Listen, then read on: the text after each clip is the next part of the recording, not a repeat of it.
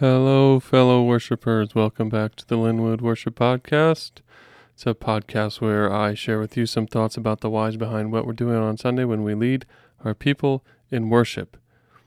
The goal is not just to expand your mind to deposit more information. Rather, I want to kindle your passion. I want you to be more oriented towards Jesus. So, for the past three weeks, we've been diving into what is called the fourfold order of worship. This is a pattern that can be seen in worship gatherings in Scripture and in church history.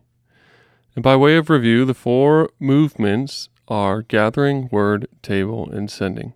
We initially showed how the fourfold pattern is reflected in our services and even how it shows up in regular relational encounters in daily life, like a dinner party.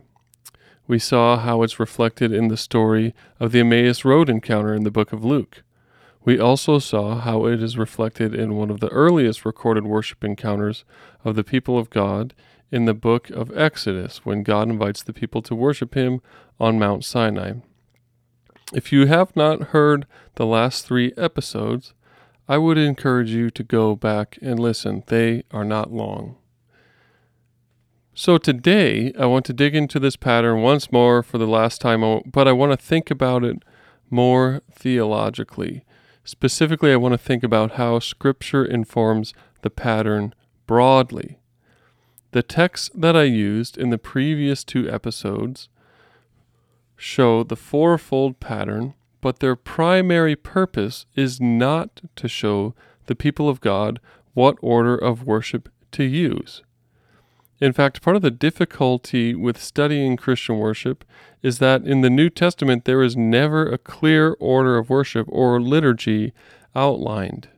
God does not mandate a divine liturgy. If he did, I'm sure there would be way less worship wars. Indeed, God does not mandate how we are to worship him each Sunday, but what God does do is show us in his word how he relates to us, and that is through covenant.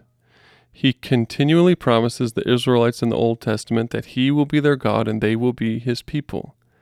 He sets up clear guidelines for how that relationship would work. In the New Testament, Jesus initiates at the table in the upper room a new covenant, sealed not by the blood of animal sacrifices like in Exodus, rather sealed by his own blood. Hebrews shows clearly how the new covenant fulfills the old. No, God does not ordain a divine liturgy in Scripture, but He does show us how He relates to us. And that is seen clearly in the Old Testament covenant ceremony at Sinai and in the New Testament story of Emmaus. That pattern of relationship is expressed concisely in the four movements of gathering, word, table, and sending. He gathers us, speaks to us by His word, nourishes us by His flesh and blood, and sends us out to live for Him. The goal when we follow the fourfold order is not to follow some sort of legalistic pattern ordained by God in order to win His favor and experience His presence. The goal of the fourfold order is to engage with God through the pattern that He has always used to engage with His people.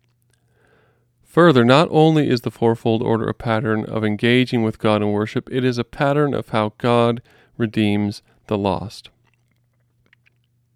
God initiates a relationship with a lost individual by His Spirit it may be through prompting a person to attend, attend church. It may be through prompting the person to start asking questions of a friend.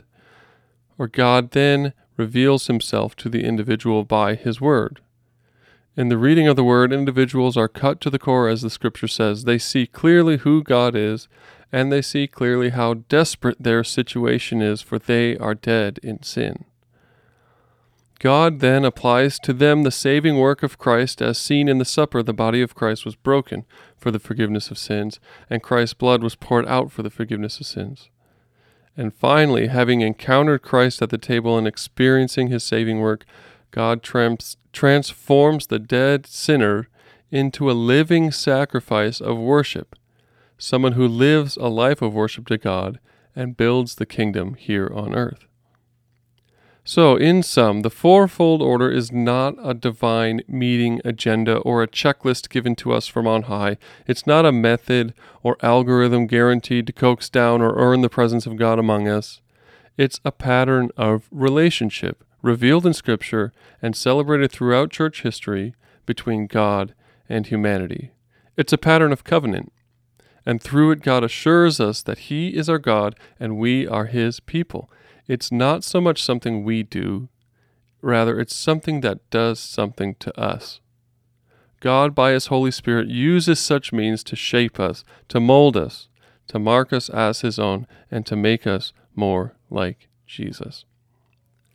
So, in preparation for our rehearsal tonight, please consider one thing that may have been new to you in this episode and then also consider if there was anything in the episode that you found yourself disagreeing with or having questions about.